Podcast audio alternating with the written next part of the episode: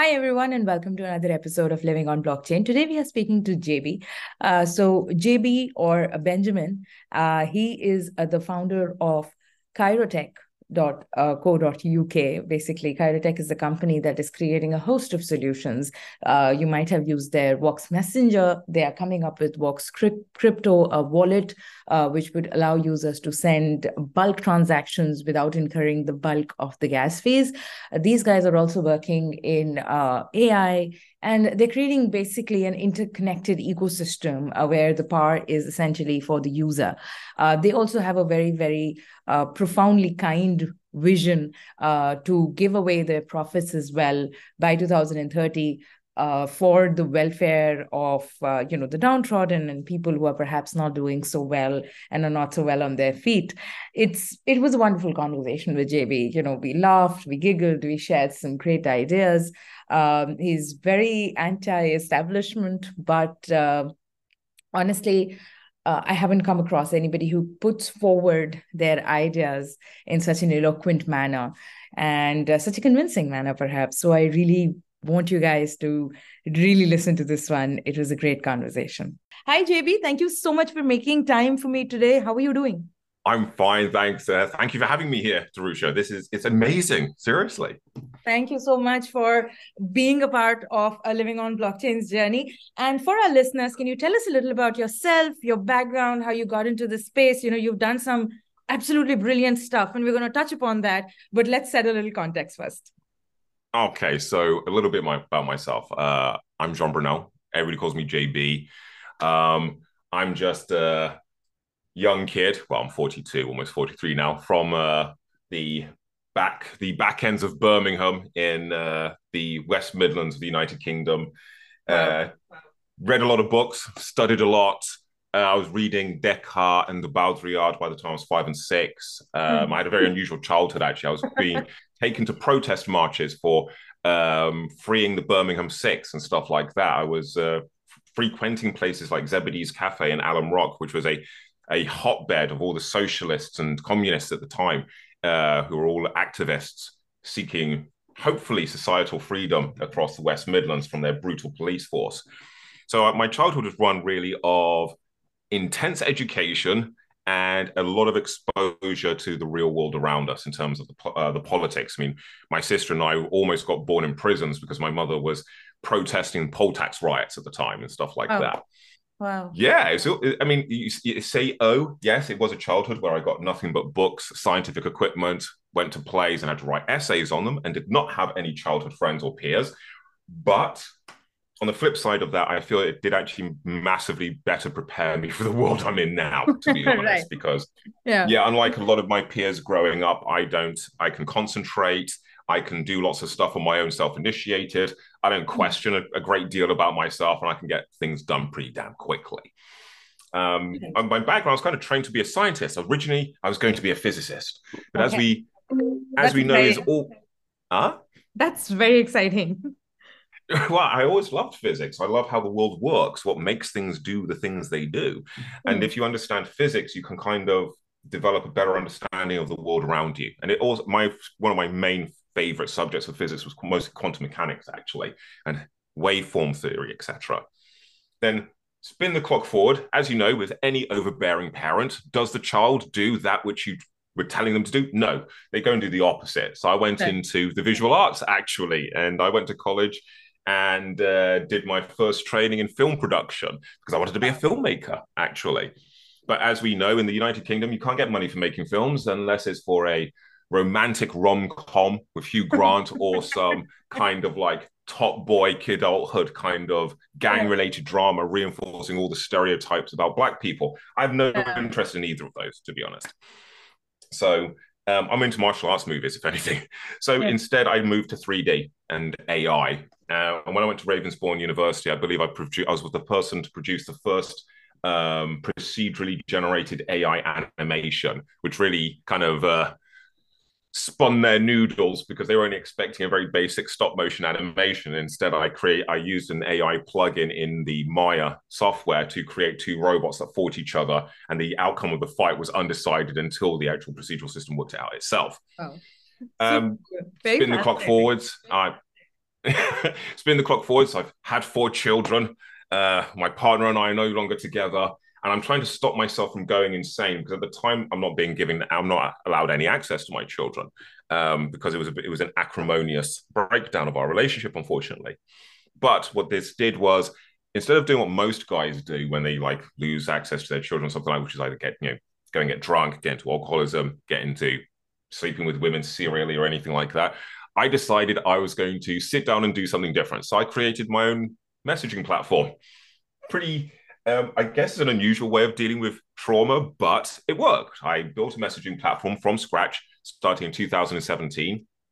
And I quickly discovered while looking at my competitors where pretty much everybody was going wrong, which was that we as consumers were giving up our most valuable asset, our data, to be exploited by a bunch of rich people so they can gain even more wealth. Right. Bear in mind, when you use a social media platform like Facebook, Twitter, or any of these, your very digital existence, everything you do and talk about generates data. And that mm-hmm. data can be leveraged for metrics and analytics for advertising revenue, of course, which means they're making money from just you clicking on a like. The thing right. is, you get nothing out of it, do you, other than mental health issues? Yeah. You know? yeah. Yeah. That's a fun way of putting it, actually. And it's it's very, very succinct and right. yeah, I, I try to be succinct because I do so much stuff. I, I am also acutely aware that it can become very confusing very quickly. I mean, I don't just run one company, which is Kryotech, where I created the world's first post quantum video uh, post quantum encrypted video chat messenger, which is what mm-hmm. Messenger. But there's also Djinn Technologies, where we solved another industry problem, which was how do you uh, have a truly markerless volumetric camera system so you could create six degrees of freedom 3D maps from any environment using any camera source. And again, we've actually just filed the patent for that technology, which we wow. filed at, at Djinn Technologies. And then we have my other company, uh, Gorgon Black Box, where we take the various technologies that we've created uh, in these other two companies and we then put them to a utility for something like personal security, close protection, or something like that. Wow. I mean, our core product, the main one, Vox Messenger, the one I built to save myself from going insane, we're mm. now over 70,000 users all over the world in over 40 countries. And that's without any advertising. That's just purely organically. And it's also, I think, partly because of how Kryotech is. We're about transparency and accountability. We are very open and upfront about what we do and what we're doing. Right. Um, and we make sure because we actually care about our consumers and our revenue model is not based on advertising or exploiting your data for advertising, we are able to do things that none of our competitors can do, which is basically actually provide innovative solutions to our problems. Wow. You know, I, I, this, this kind of throws up so many questions in my head, but I'll start with the first one. So, for uh, me as well as for our listeners, can you tell us a little more about a post quantum cryptography and quantum proof that you know you've kind of touched upon? By the way, mm. I've you know heard of Vox Messenger and I've used it as well.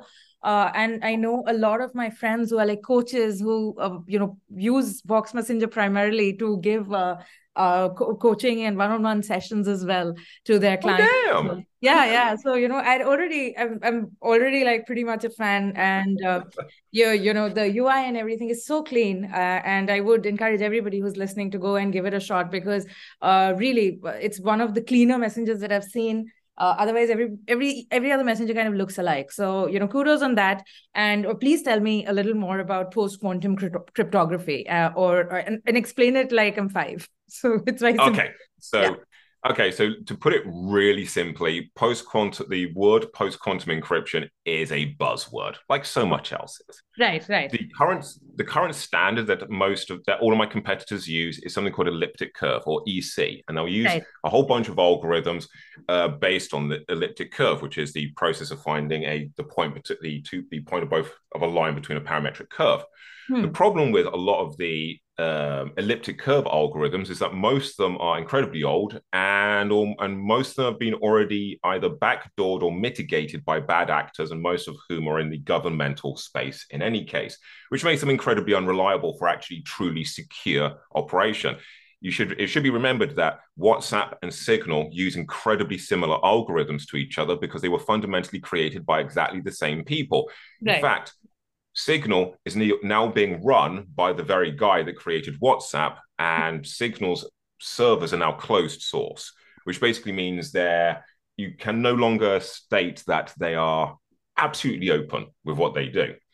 With Vox Messenger, we use these things called post quantum algorithms. Post quantum algorithms are basically algorithms which are classified as lattice based cryptography, which is two to 300 times, two to 400 times stronger than the elliptic curve equivalency because of the complexity of the actual algorithm and calculations taking place. The reason they're called post quantum algorithms is because they are theoretically meant to be safe for the first couple of generations of post quantum supercomputers. It just means that a conventional modern computer cannot break them in the same way that it could, say, break the nearest competitor, which is elliptic curve. Now, mm. Uh, Vox Messenger is the only current consumer available instance of this incredibly high end technology. I do understand that Signal have just announced that they're finally joining the post quantum era. Um, but the variant of post of the algorithms they're using are ones which are hybridized with the current EC equivalency. Okay. Which is good because it provides a high level of backward compatibility, but it also means there is the capability for it to be mitigated in exactly in potentially the same way that you would already mitigate their pre-existing security. Now, uh, Vox Messenger is an open source, not yet. Mm. And the reason for that is because we are a self-funded company. We don't get money from big VCs. We don't get money from government backing or little black box projects that fund uh, projects in countries of strategic interest to the United States. We don't get any of that kind of funding right. because we pretty much won't kiss anybody's ass for it. Um, so the way we got funded was by me doing things like working on building sites, being a building site laborer, building a security guard, and just pouring my money into developing this tech. Now we are close to being revenue generating because Vox Messenger which has video has encrypted video and voice calls is adding a zoom like capability so you'll be able to have very long uh, and extended webinars video uh, video conference calls and stuff like that within vox messenger wow. um, and also the prices are i think our prices are like 10 or 20% cheaper than zoom oh and our ui doesn't suck like zoom's does yeah but, that's what i was saying that, um, you know, your ui is pretty amazing that is something that's um, me well, I mean, thank you. I mean, we're only available on Android at the moment, but we have iOS coming out in the next couple of weeks, finally. Yeah. And we also have a desktop client coming out as well to make life even easier. And what makes life even more fun is that we have Vox Crypto coming out in mm. a hmm. couple of weeks, which allows user to user crypto transfers, but you don't have to pay massive gas fees. I'll give you an example say you have a large family and you wanted to send a bunch of crypto to all of your friends and family if you did it mm-hmm. now it would cost a lot because the gas fees you'd have to pay a, transa- a gas fee for every transaction so mm. say as those numbers increase it gets bigger we created an algorithm in our smart contracts that allows us to culminate group transfers into a single gas transactional fee so you could send $50 to 50 people so instead of it being $50 times 50 people plus 50 times transaction fees, it mm. is $50 times 50 people, one transaction fee. Wow. Okay. So this is this is very fascinating because I've never heard of these bulk transactions happening uh, in the Web3 space without incurring like, you know, um, multiples of fees. How are you mm. achieving this on a tech end? Uh, well, on the tech end, we've uh, done that just by using our smart contracts and our incredibly smart coders. And our smart mm-hmm. contract is actually already available for public review on Etherscan because we've already published and verified it. And because we're about transparency and accountability, we're ensuring that all of our smart contracts are reviewed, made publicly available, and audited before we even launch the application. Um, it should also be remembered we're also going we are currently undergoing registration with the FCA or the Financial Conduct Authority as a small electronic institu- institution, which would make us the only crypto wallet in the space that is officially financially registered and financially regulated. Wow that is quite hard. Like i i know this because personally i we you know we wanted to look into getting uh licensed in the uk and uh, more power to you guys for being able to uh, do this.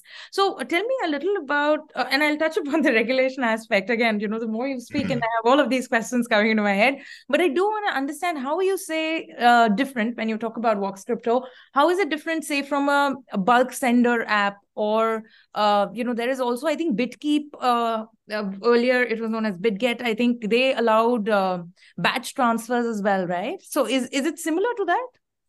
Well the all of those other people offering batch transfers they're still actually generating in they're still actually charging you individual gas fees for each transaction. Right. we're not. So what we do is the entire transaction is wrapped out as one so it generates one gas fee. Hmm. but we also the at the back end we also generate individual transactional ids for each transaction so you can actually still trace the individual transaction. Wow.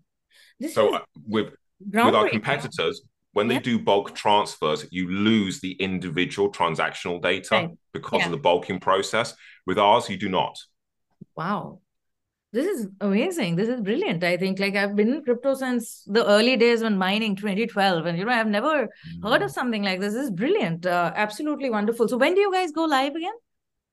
And we have pre-registration starting on vox-crypto.app on the 12th of October. Um, we also have announcements going out uh, at the Bitcoin Amsterdam show, also on the 12th of October. Uh, and we're also being uh, interviewed on the street later this uh, later this week. So there's mm. lots of ways to find out and to keep an eye on. Also, we're on Twitter. You can check out the Vox Crypto and Vox Messenger um, Twitter handles too, VXC and VXM 2020. Or alternatively, just look me up on Twitter with my name and you'll find everything anyway. I'm incredibly public. Despite me being the guy who's built the most private platform in the world, I've discovered that I have to be incredibly public because otherwise people can't really trust you, if yeah. you know what I mean, which I get because this is the dichotomy we have in the world around us. We have all of these personality CEOs who are clawing for everybody's money and attention and resources, claiming that they're going to be the ones that save the world, when in fact, all they seem to be interested in doing is vanity projects. Mm. You know, I mean, it's I get going to Mars. That's cool. That takes that makes us a Type Two civilization on the Kardashev score. But other things that make us a Type Two civilization and the Kardashev score is universal basic income, right. equity, parity, yeah. equality, not just you know putting a penis-shaped rocket into the atmosphere to Mars if you know what I mean, which does seem to be the entirety they seem to they base their designs on, especially yeah. Bezos. Jesus. That's true. And um, again, uh, you know, you have uh, an incredible way of putting things, and I, I love that. Uh, but you know, this is something that I've recently realized, and you know, really, uh, duh, I I've been in this space for like I don't know, as an entrepreneur, 13, 14 years, and you know, every it's like a re-realization that I have every few years that you know you have to be uh, a little public uh, if you're building something that you know you want people to put their trust in. You can't mm. really not talk about um, you have to talk about both the sides. You have to talk about your failures as well as the triumphs.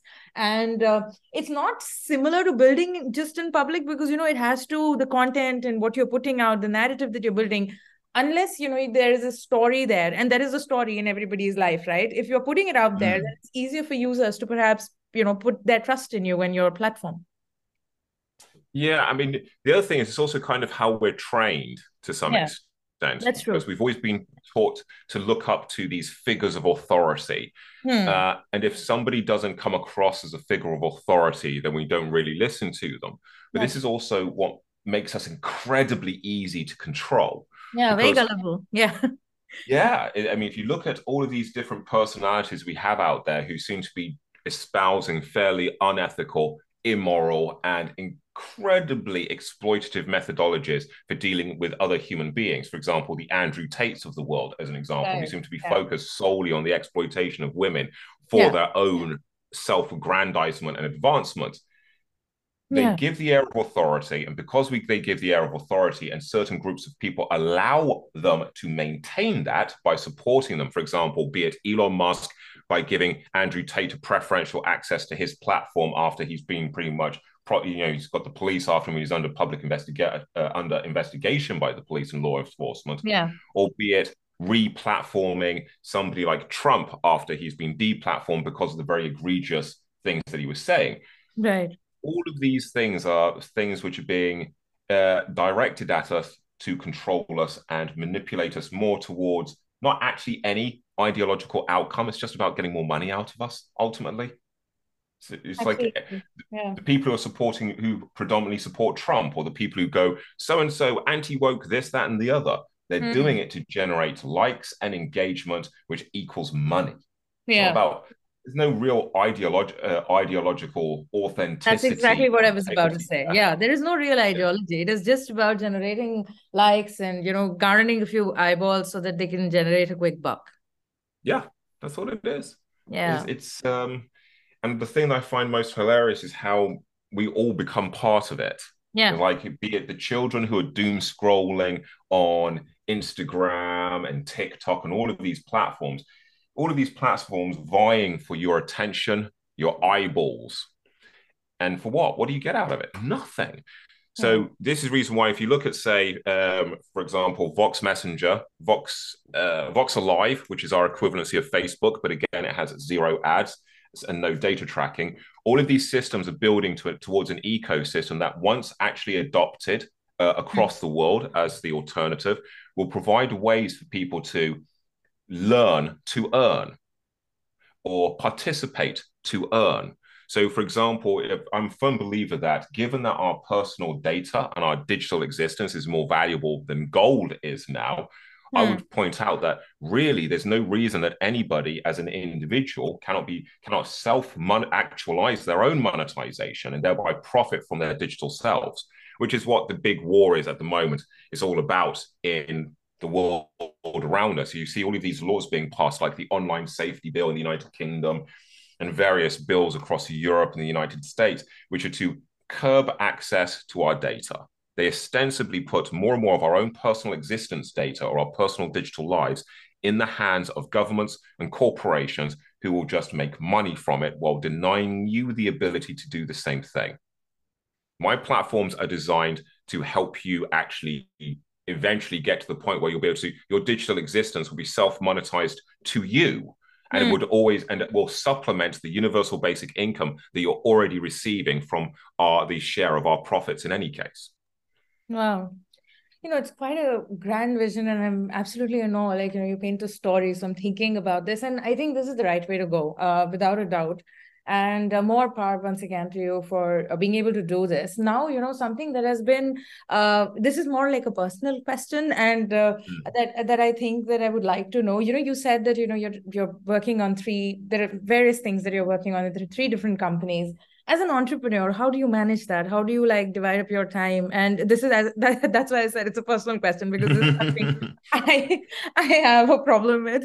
And i feel like you know as soon as i uh, move from one thing one project to the other uh, you know i i the other project starts lagging and i would love to get some advice there. Uh, and as i said this is coming from me personally. I would love to know how um okay it's it this is the thing when people look at my companies and they look at my ecosystem and the things that i work on the yeah. thing hmm. they seem to always miss about everything i do that actually everything i do is interconnected right. in fact every single one of the projects i'm working on in all of my companies either benefit another objective in one of my other companies or is because of a benefit reaped from something done at that company or one of my other companies hmm. is incredibly synergistic.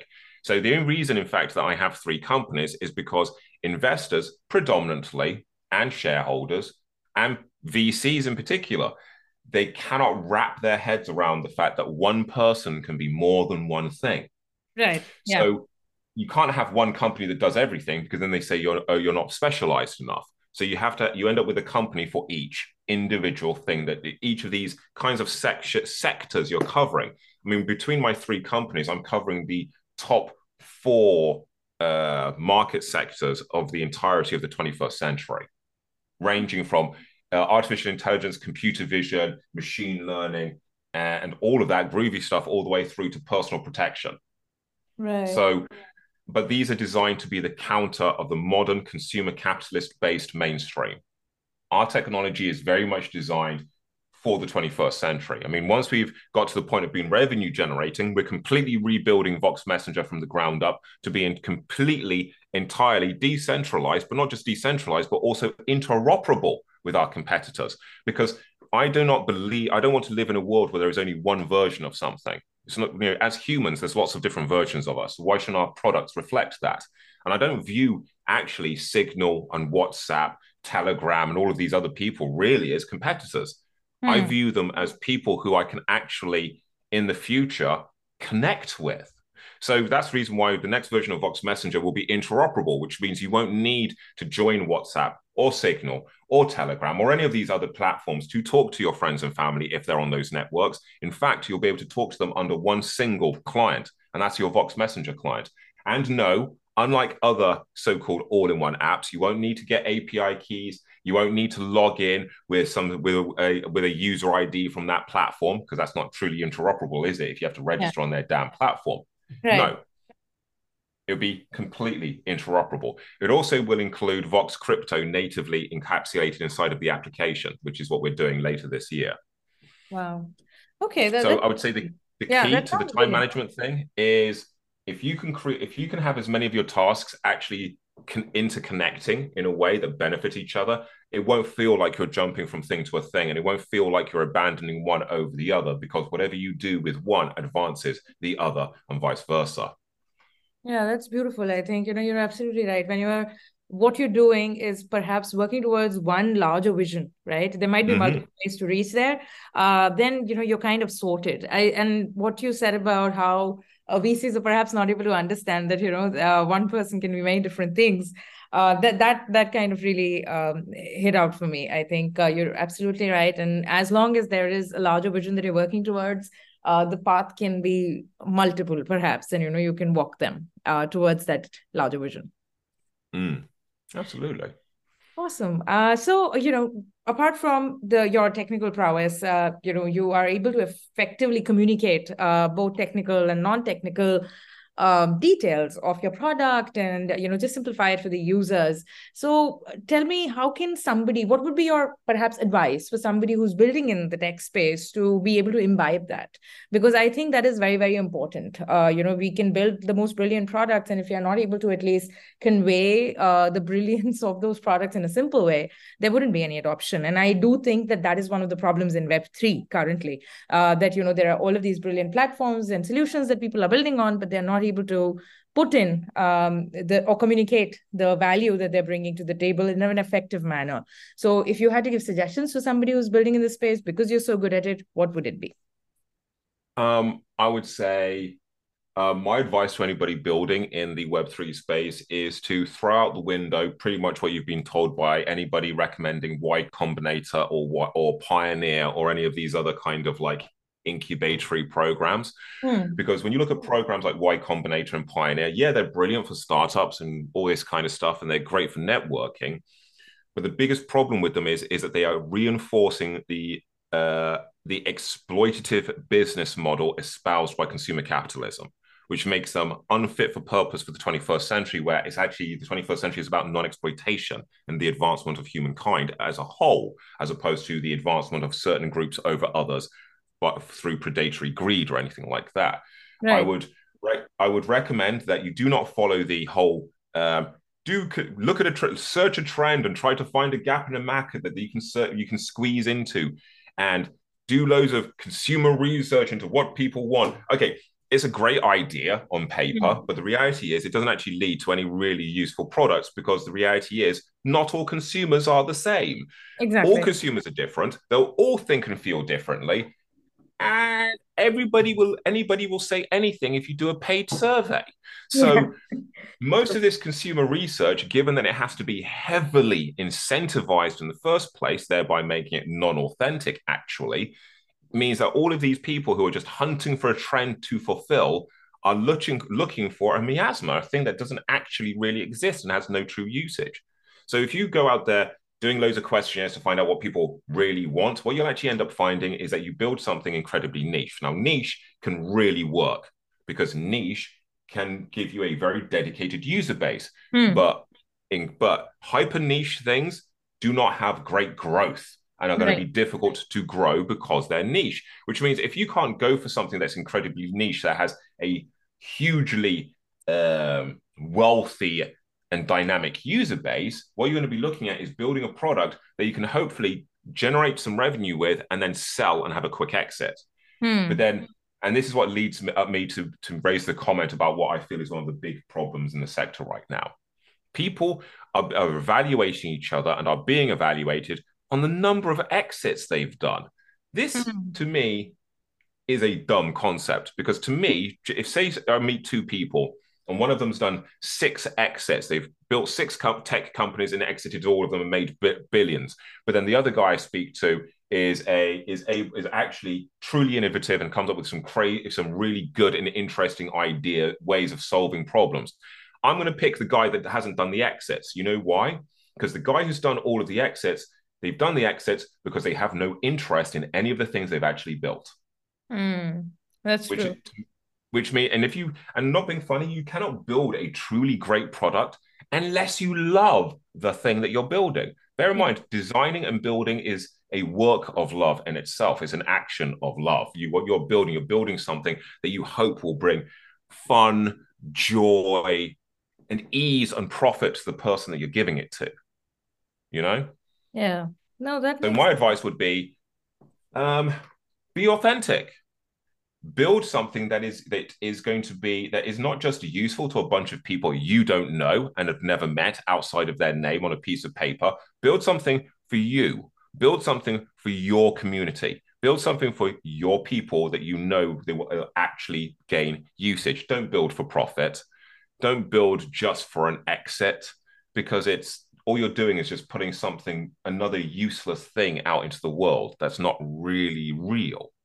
Mm if you know what I mean. Uh, yeah. Um, also, I'd say build yeah. a product. Don't just raise, tr- go out there trying to raise money on a pitch deck because A, I got to be honest, I think those times are gone now, yeah. if we're honest.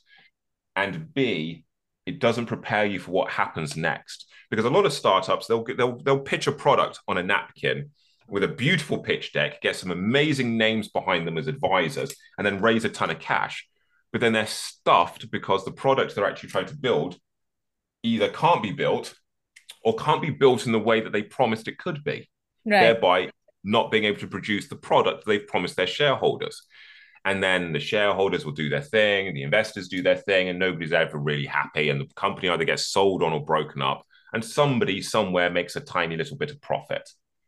But what is it actually done that is useful? What's the legacy of it other than a document somewhere that it existed and made a bit of cash? There is none. And I don't know about other people, but for me, my like my whole world existence is not based on the concept of money. It's based on the concept of what you can do with money to make people's lives better. Right. You know? Yeah, I think everybody kind of starts off perhaps a lot of us start off with those, that those same ethos but you know it kind of gets lost uh, while we are traversing this path because uh, as you mentioned that you know there, there are a lot of um there there is that shiny object syndrome bit right? You know you kind of mm-hmm. see the other thing and you know it seems more attractive and you you think that it'll help you make a quick buck. So you veer towards that promising yourself that you'll get back on path but uh, well you know that that kind of doesn't happen. So what you're saying is absolutely bang on. Uh, and i kind of uh, got lost there because i start thinking about my journey and you know how uh, how far you know i've come. And um, mm. we kind of i think at least I got into tech because, and I was, I, am a self-taught techie. I was not really, uh, I did not get any official training or organized training in technology. And when, you know, I started the path, I used to say there's one thing that I want to make technology so simple and, you know, con- basically it's about convenience. So I want to drive in that convenience via tech uh, so that, you know, my father and my grandparents can perhaps be, you know, using that technology. And it should be that easy. I think tech should always be about uh, solving uh, problems and making life better for people. Mm, no, absolutely. It's um, any tech. If you look at the technological landscape, the technology that's been developed purely for profit really mm. does very little for humanity generally. Yeah, that's true. That is absolutely I mean, true. I think, yeah, it's it's more look at Facebook solving. Yeah, exactly. They, you know, it's a short term sort of a game. Then it's a short term mm. game that you're playing. If you're just looking to make a quick buck, if you're trying to really make a difference in people's lives or change the way they are living, um, their life in some way and actually withstand the test of time, you would have to be playing the long game and looking at the larger vision. Mm.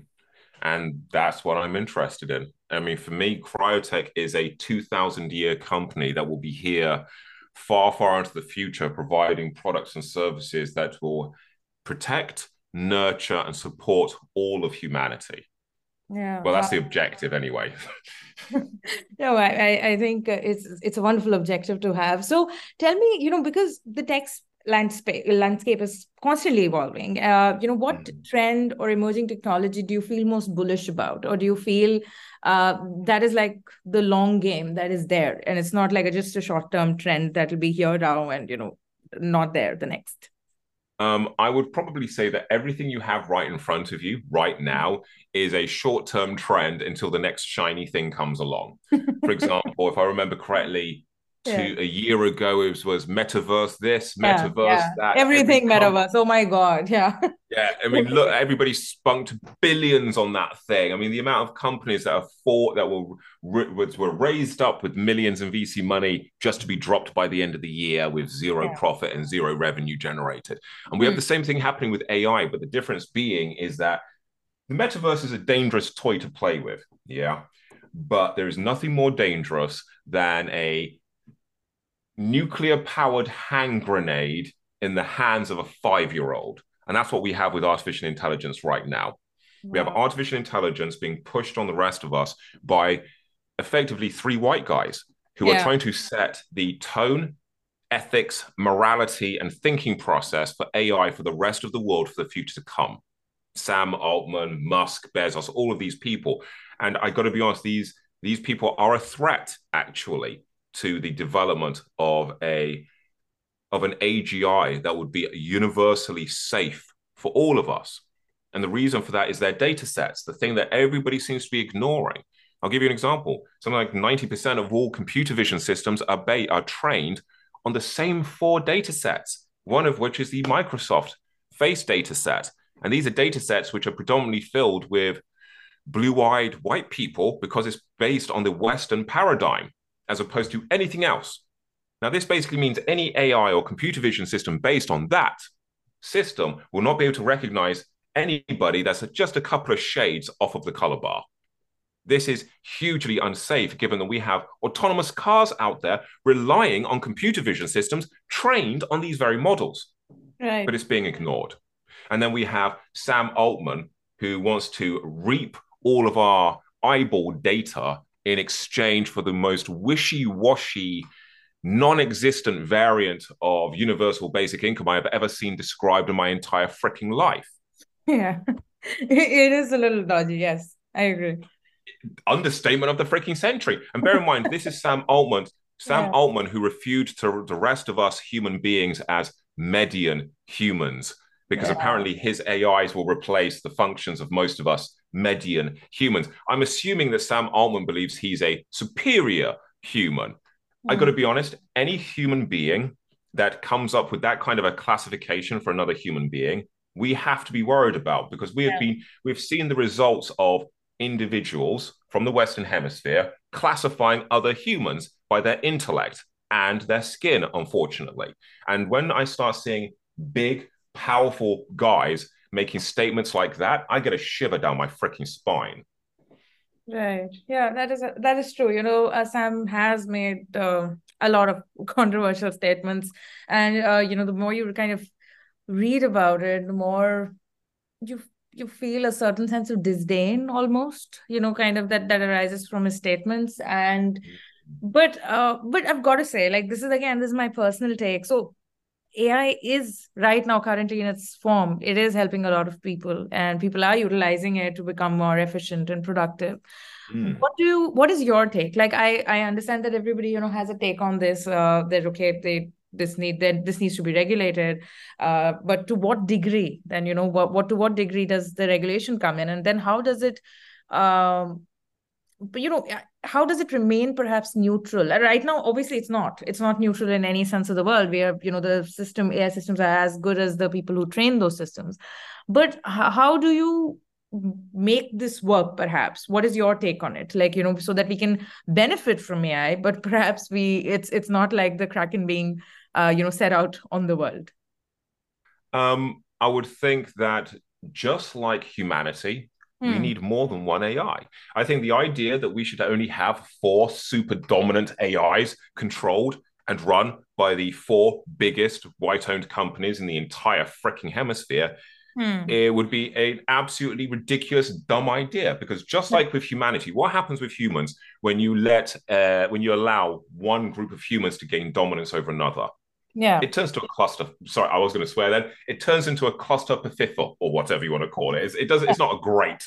It doesn't work out well. And unfortunately, given that we're training AI on Mm. human data sets, effectively human orientated data sets, it would be highly logical to conclude that if you were to, to create a few dominant AIs, you may start to see the same kinds of evils and issues set in that happens when you have certain dominant humans with a ton of power. The difference being, though, with dominant humans is that there is one thing that breaks their ability to fully control all of us, which is that we are all different. We all communicate differently. We don't have a standard form of communication other than speaking, but then we have different languages and different cultures.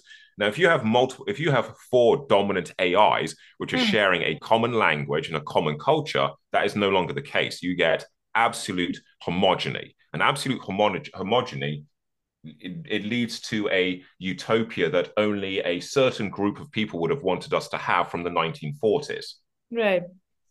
by what I'm trying to build towards is a model where we have lots of individual AIs. I'll give you an example. Hmm. One of the products we're, we're developing at Kryotech is something called Angel Eyes, which is a Okay. 360 degree threat awareness wearable. You either wear it around your neck or you can wear it on your head like a halo. And basically, what it does is using the computer vision system, it is able to give you a 360 degree threat awareness. So, say, for example, Wow. you're walking down the park, it's late at night, you're listening to your Spotify, it will be able to tell you that there is an IC 100 male approaching you about um, 10 meters behind with a uh, with a facial expression that would indicate 60% chance of so and so, and he is going to intersect with your path in X amount of time.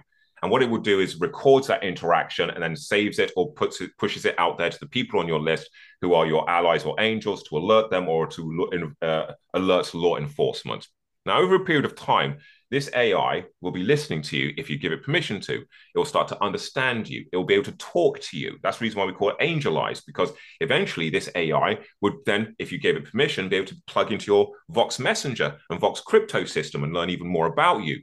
It's an AI that is never trained on any data other than your own. And that data never leaves your handset in its in any unencrypted or personalized format, which means say we had mass adoption of the Angel Eyes system, we would create a system where the world would be filled with millions, hundreds of millions of different trained AIs, all of which that the main big corporate and governmental AIs have to talk to and negotiate with. This basically means we create a system where there is no dominant form of artificial or secular human intelligence that can take over the majority of people in one hit. Now, unless we're going to fix all of our data sets, Hmm. this methodology becomes a necessity because unless we're going to clean our data sets and establish ground truth for a completely equitable and sane AI to be created, we need to create lots of AIs that generate, create what people would call imbalance, but by virtue of their multitudinous imbalance, create an actual natural balance. Wow. Okay, that, that's wonderful, you know, and yeah, you're absolutely right. I think there has to be some sort of a balance in what you said about uh, multiple AIs, right? I, I think uh, that is perhaps the way to go. And that's a very interesting perspective. I've never really um, heard anybody expound on this particular idea a lot but this this gives me a lot to think about i think you know you, you as you mentioned i think the safest and the best analogy to give is that if you know you given too much power power concentrated at any end uh would you know corrupt so might as Power well always corrupts always does yeah that that is what history teaches us and if it is going to corrupt then we might as well make it distributed in nature so that we don't come to that that particular point Mm. So- Exactly that.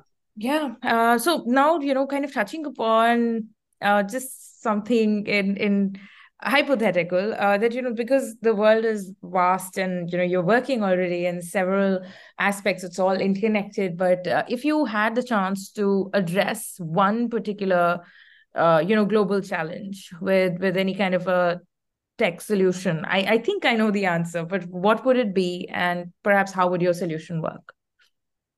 Um, I think I think the first, I think the biggest world problem at the moment is the inequitable sharing and allocation and control of resources, be right. that financial or mineral, etc., etc. And I would basically do exactly which I'm doing, which is I would, because I have already seen that charity doesn't work, and I've hmm. already seen that governments most definitely don't work. And I've seen that the biggest corporations in the world, their idea of saving the world is to come up with puff pieces and to give money to charity and to go to the Met Gala dinner and you know pontificate about this, that, and the other while they f- jump yeah. in their private jets to fly to COP26 in freaking unison while telling us that we can't drive the cars that we're just too poor to be able to barely afford. So, to given all of that in the world around me, I'm just doing exactly what I think would be necessary, which is to build alternative ecosystems to the current mainstream paradigms and ensure that come that you know come hell or high water that come 2030 we're generating enough revenue so we can fulfill our commitment to give 60% over to a universal basic income fund that would allow us to give people money as users of vox crypto and vox pay. We will also continue campaigning in the back end for the removal of local councils and their replacement with smart contracts and ai systems which are infinitely more uh, efficient cost effective and far harder to corrupt than a human in those positions. Right. Yeah, that's that's absolutely true. Uh, so that that that would be a great problem to perhaps resolve. You know, I want to touch back on the last question a little bit again, uh, because mm. I do want your take on. So, if somebody, because you mentioned that, okay, all of these trends, um, you know, in the space, they're all like the short term game. So, if somebody had to say, you know, decide right now uh, what they should be working on, what mm. would your advice be there for them? That okay, this this particular use this particular set of technology or uh, or you know had lack lash onto this particular trend uh, what would be your advice to people who are just starting off? You know just starting off? looking at trends to start working on something or building something. As i said the problem with trends is they're so ephemeral. The, yeah. unless you have budget to i mean because the trend window is so small nine times out of ten unless you've got somebody who can build the thing from start to finish incredibly quickly. It could even be that you spot a trend and you're even you can't even get to market in time to maximize the trend. That's so true. that's the reason why looking at short-term trends really doesn't work. I really mm. is is so look at the mid-term to long-term, and what you're going to see trending is an increase in the utility and application of artificial intelligence into everyday operations of our lives. Hmm. So any, that is going to be a move. That's going to be a trend that continues to not only move forwards but also expand maybe I would suggest looking at how AI can be used to improve connectivity between users in the metaverse. Because the met- that is one that is a big problem in the metaverse right now, which is to solve how do you get large numbers of people with pre-existing technology into a virtual environment cohesively and on an equitable basis. Right. In fact, it's a massive challenge. In fact, there's very few people yeah. who are even successful in this. Somnium is one of the few companies who's able to put tens of thousands of people into a single virtual experience. But I'm sure there is some real, I'm sure there is some crazy kids out there, just like I was, who can, who can think of a way using AI to shortcut that even more. So look, we've got spatial scan with the patented technology where you we can scan you in and you become an avatar. But what if you took that another step forward and made it so you could take only one photograph of a person and turn that into an authentic, realistic 3D model, which can then be automatically put into the metaverse, which is then automatically spun up just on your handset as a localized environment that nobody else can interfere with or exploit. Right. That's just off the top of my head. I would, and by the way, somebody, please go make that. There will be no challenge to, by me, and you can have it don't care if I mentioned it here because we need it at the end of the day. I'm not. Uh, this is something else your listeners should also remember is that also with my companies, unlike with other companies, because we're not so focused on exploitative profit, and for us the idea of profit is more than just money. We are also we are also more interested in working collaboratively with other people and startups than other companies are potentially.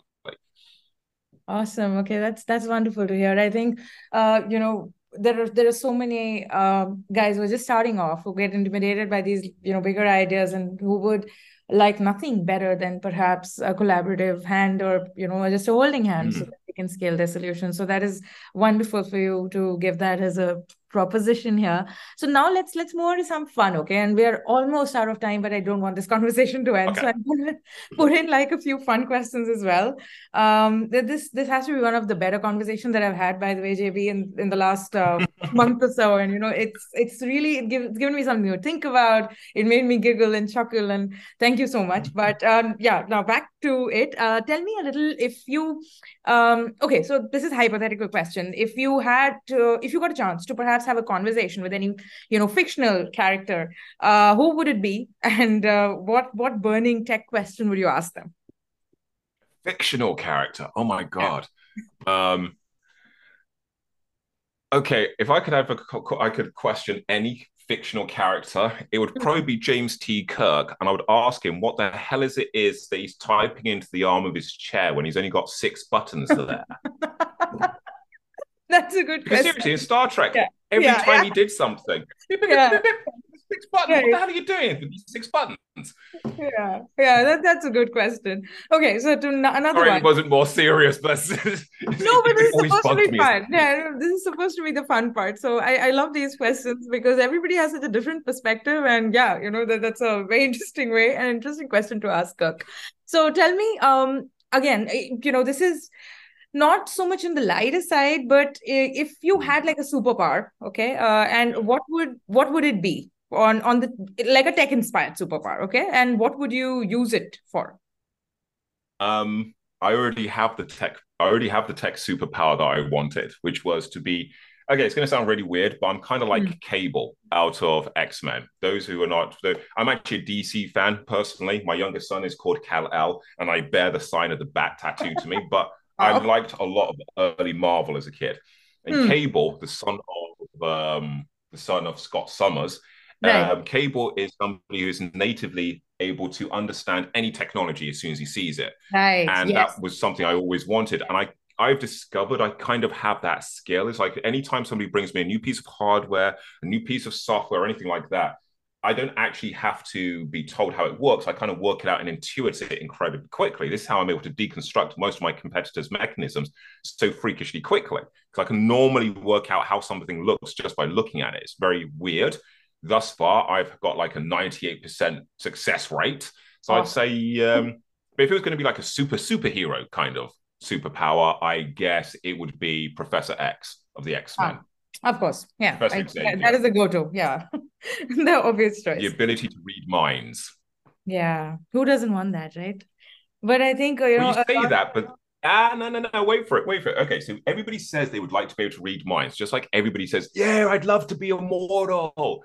Right. The thing is, is what do you do with that information? And most people, such most people are not pragmatic people. Think about it. So if they knew exactly what everybody around them was thinking, they would die of depression, self-loathing, or they'd hate everybody. That is true. You see what I mean? Yeah, yeah. It's like people who say like, would you know you want to be immortal, right? Yeah, yeah. when mm-hmm. people say okay, you want to be immortal, then you know they're not really seeing it seeing it through. you know, they're not thinking it through. Yeah, because yeah. Yeah, bear in mind, most of these people who are people who say, I'm bored, what can I do? Where to go? And they want to be immortal? Wow. yeah. That's true. Very true. I'm sorry. Yeah, the you know, this this is this is there, you know, you we really should think things through before wishing for them. You know, you should be careful what you wish for. Mm. Uh, now, tell me a little about um, perhaps any creative process or routine or habit that you have that you know you find particularly effective uh, for sparking innovation, creativity, or just you know just getting out of bed in the morning and uh, go- going after these big problems. Um, my process is probably a little bit different to other people's. I mean, I'm a huge advocate of uh, of cannabis and the benefits of marijuana. I hmm. myself smoke right. uh, cannabis, and I do so and I do so while I'm working. And I noticed that doing so allows me to free up my mind so I can actually focus on the things that need to be to need to be done. But it does not kind of like an obsessive focus. It just means you can quiet your brain from worrying about the day-to-day dramas that the world brings you. That's Bear in mind, there's nothing worse than when you. I'll give you an example. Waking up this morning, what did I see on the news? I see that Israel and Palestine oh, are at it again, yeah. but big styly. This I'm ch- I'm actually going through a financial raise at the moment, which means Hmm. that kind of stuff happening in the market, apart from being a humanitarian freaking disaster on both sides, it is Not also going to lead to a yeah. negentropic effect. Yeah. Yeah. So again, if you're not somebody who can detach themselves from that reality and detach themselves from all of this the crap that we get plugged at us on social media and everything around us, if you can't detach from that, you cannot innovate. If you can't detach from the BS realities around you, you're not going to be able to think your way to a solution to some of these problems. So, um, having a deep ability for pragmatism and smoking a bit of weed really helps. Yeah, I, I think, you know, to So that's I, I, I I yeah, do sorry, think but that yeah, that's like. Yeah, No, it's a process, right? I think to each their own. And I do think that quieting the mind, how, however you're doing it, like, you know, some people would like to meditate, some people uh, get into these flow states very easily. But for you, it's it's via CBD and cannabis, and that is that is absolutely okay. There's no judgment there, I think, and uh, more people, I think, would do well if they throw out that much judgment out of the window and really get okay, to correction. If people Yeah. smoked good cannabis, let's get it right because the, the stuff that you see the kids hawking on the streets around us is this chemically imbibed BS, which is what's driving people nuts. So if Yeah. you are going to be somebody who's going to consume cannabis, get good quality stuff, people. If you want to do stuff that is focusing on your energy and your mental acuity, then focus on sativas. Don't go for Yeah. indicas because the indicas are the ones that will knock your ass out, you know? And don't get it from people who are spraying grow cultures all over it to get a bigger yield because they're greedy mofos and want to make more money from it. Because Hmm. it's the same thing about the food that we eat. Bear in mind, if you're somebody that just lives on McDonald's, I'm telling you now, your chances, your ability to innovate is reducing with every McDonald that you eat. That's true. Yeah, 100%. You know, it's about what you're putting in, right? It can be corn Yeah. or whatever, even if it's edibles, it's whatever you're eating, whatever you're Mm. consuming, who are you interacting with, all of it is an energy, right? And whatever Yeah. energy you're imbibing, that's what you're going to be able to put out, right? And if you're going to be like, Absolutely. you're ingesting shit, so what is going to come out? So, you know, you, you have to keep that in mind. look there's it's no mistake it's no uh it, there's a reason why if you look in the crypto space for the longest time it's been filled with red bull monster drinking crypto chads Hmm. because it's that it's been that energy and that's what Yeah. and that's the reason why it's become it became such an exploitative negentropic place i mean you asked me earlier about my position on regulation i hate to say it ladies and gentlemen despite me being a, one of the most anti-government anti-establishment people you can probably find out there i am pro-regulation when it comes to ai and i'm sure as hell pro-regulation when it comes to crypto because Same. the reality is you Yeah. need a little bit of regulation actually because if you don't people are going to die plain and simple. Yeah, no, that's absolutely true. I think even I am I I try to see, I think initially um my stance was also pretty much that okay, why do we need regulation? Because again, I don't think that you know the governments are up to any good. So I don't think regulation is going to do at least initially I didn't think it was going to do us any good. But I've been around for a long enough time to know that okay, some amount of regulation is required in AI, Web3, all of these technologies because not all actors are good actors. And you know, there are some folks Mm. who actually dirty the pond for everybody else. So it, it can be either in the form of some some amount of self-regulation, which in an you know idyllic world would work. But if if that is not happening, uh, then you know some kind of government regulation and some kind of intervention is required. But then that comes when I say it, it comes with a bit of a caveat that you know the government need to first understand the tech before they try to police it. So I, I don't know how far away we are, are we from that, but um, I I do understand where you're coming from. Regulation AI versus crypto is an interesting one because with regulation with AI, I hate to say it, but I feel that the EU is probably the ones who have got the best approach right now. So Hmm. with the e, with the responsible AI Act that the EU have passed, there is multiple levels of AI that need to be documented and audited and published and made and their their workings and mechanisms made public and shared with the European governments before they're even allowed in the public space, which I got to be honest, after knowing implicitly and understanding what AI can be used for in the public spa- space, I fully agree with. I Hmm. mean, this this is what's causing the tension between the EU and Tesla because Tesla don't want to hand out, hand over to the EU the data sets and training models they've been using on their cars, probably because they're going to find out they they don't want the EU to see how they're based on horrifically biased and skewed data. because if they did and the European Union didn't like it, they would classify mm. that AI as having a level four threat rating, which means it'd be harder for it to be operated in the consumer space. Right. I agree with that, actually. You know, if you if you have if you're using AI and you're using it as part of your business model, and for some reason you're afraid to share the model or the data sets with other people, I got to question why it's it's dodgy, right? It's a little shady. And mm-hmm. then you know, what, yeah. what exactly are you doing? Why can't you be transparent? Yeah. Exactly. Especially when it comes to something so massively pervasive and in, as and and invasive as artificial intelligence when it is leveraged on big chunks of personal human data. Absolutely. Yeah, you're right.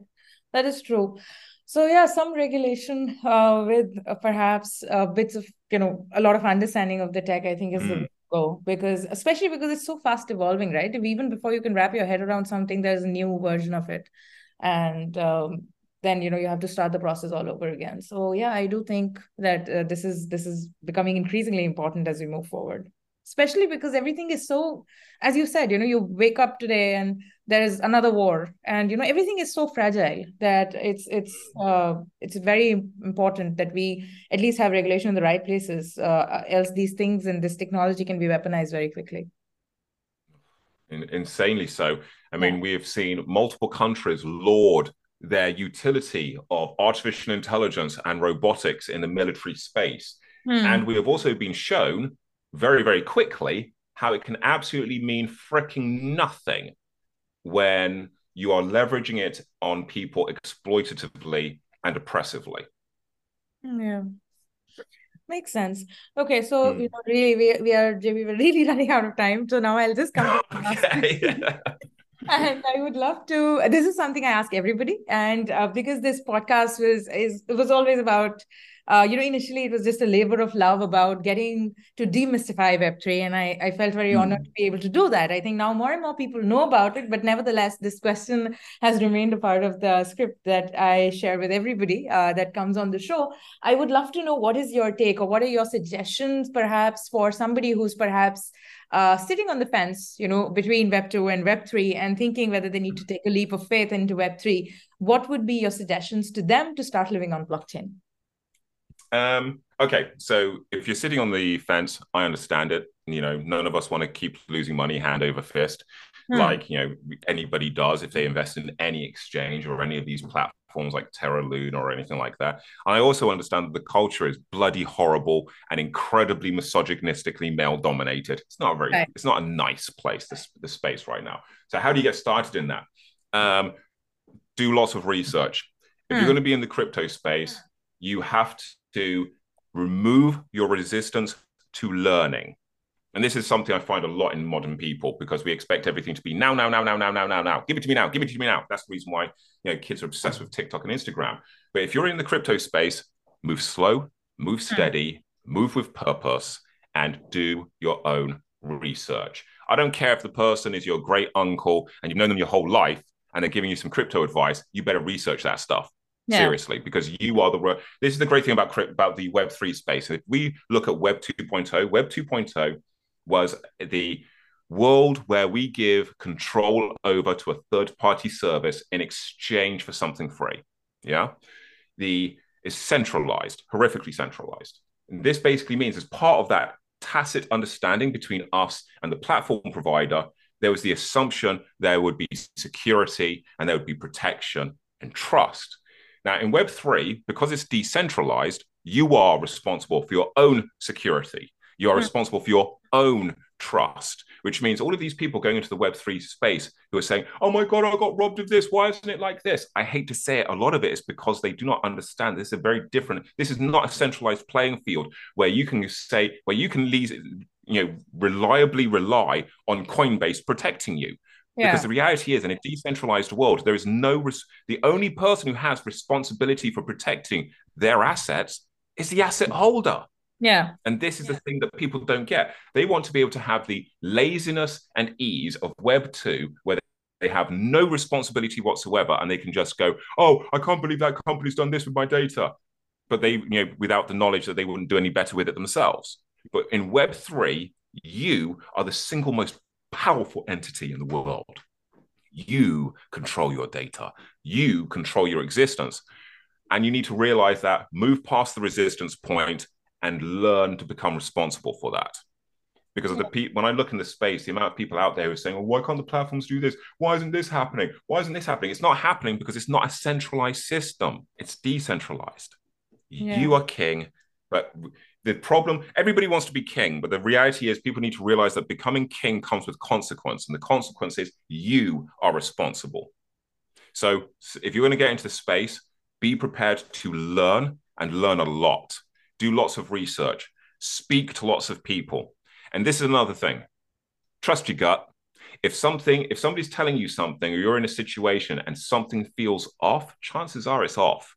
So just trust your gut because your gut works off of your instincts. And night and human instincts are incredibly well attuned to something that feels like a scam or feels like a lie. You see what i mean? Yeah. No absolutely. I think uh, that that is good advice for anybody who's trying thinking of getting in the space or is just waiting to the web3 waters. So uh oh, thank- oh and download vox crypto. Yes absolutely. Download vox crypto. I've already signed up to be on the wait list so i'm waiting uh to for you guys to launch it and for me to use it. I've had such a good experience with your previous products. I can't wait for to use Vox Crypto, and it's going to save me money as well. So it's quite a win-win.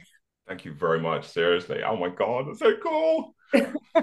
I'm really looking forward to it. Thank you so much, JB, for taking out this uh, time to speak to me. This has been such a wonderful conversation. I've already mentioned it that I've had a lot of fun recording it. I hope our listeners have a lot of fun listening to it. Any last thoughts before we wrap this up?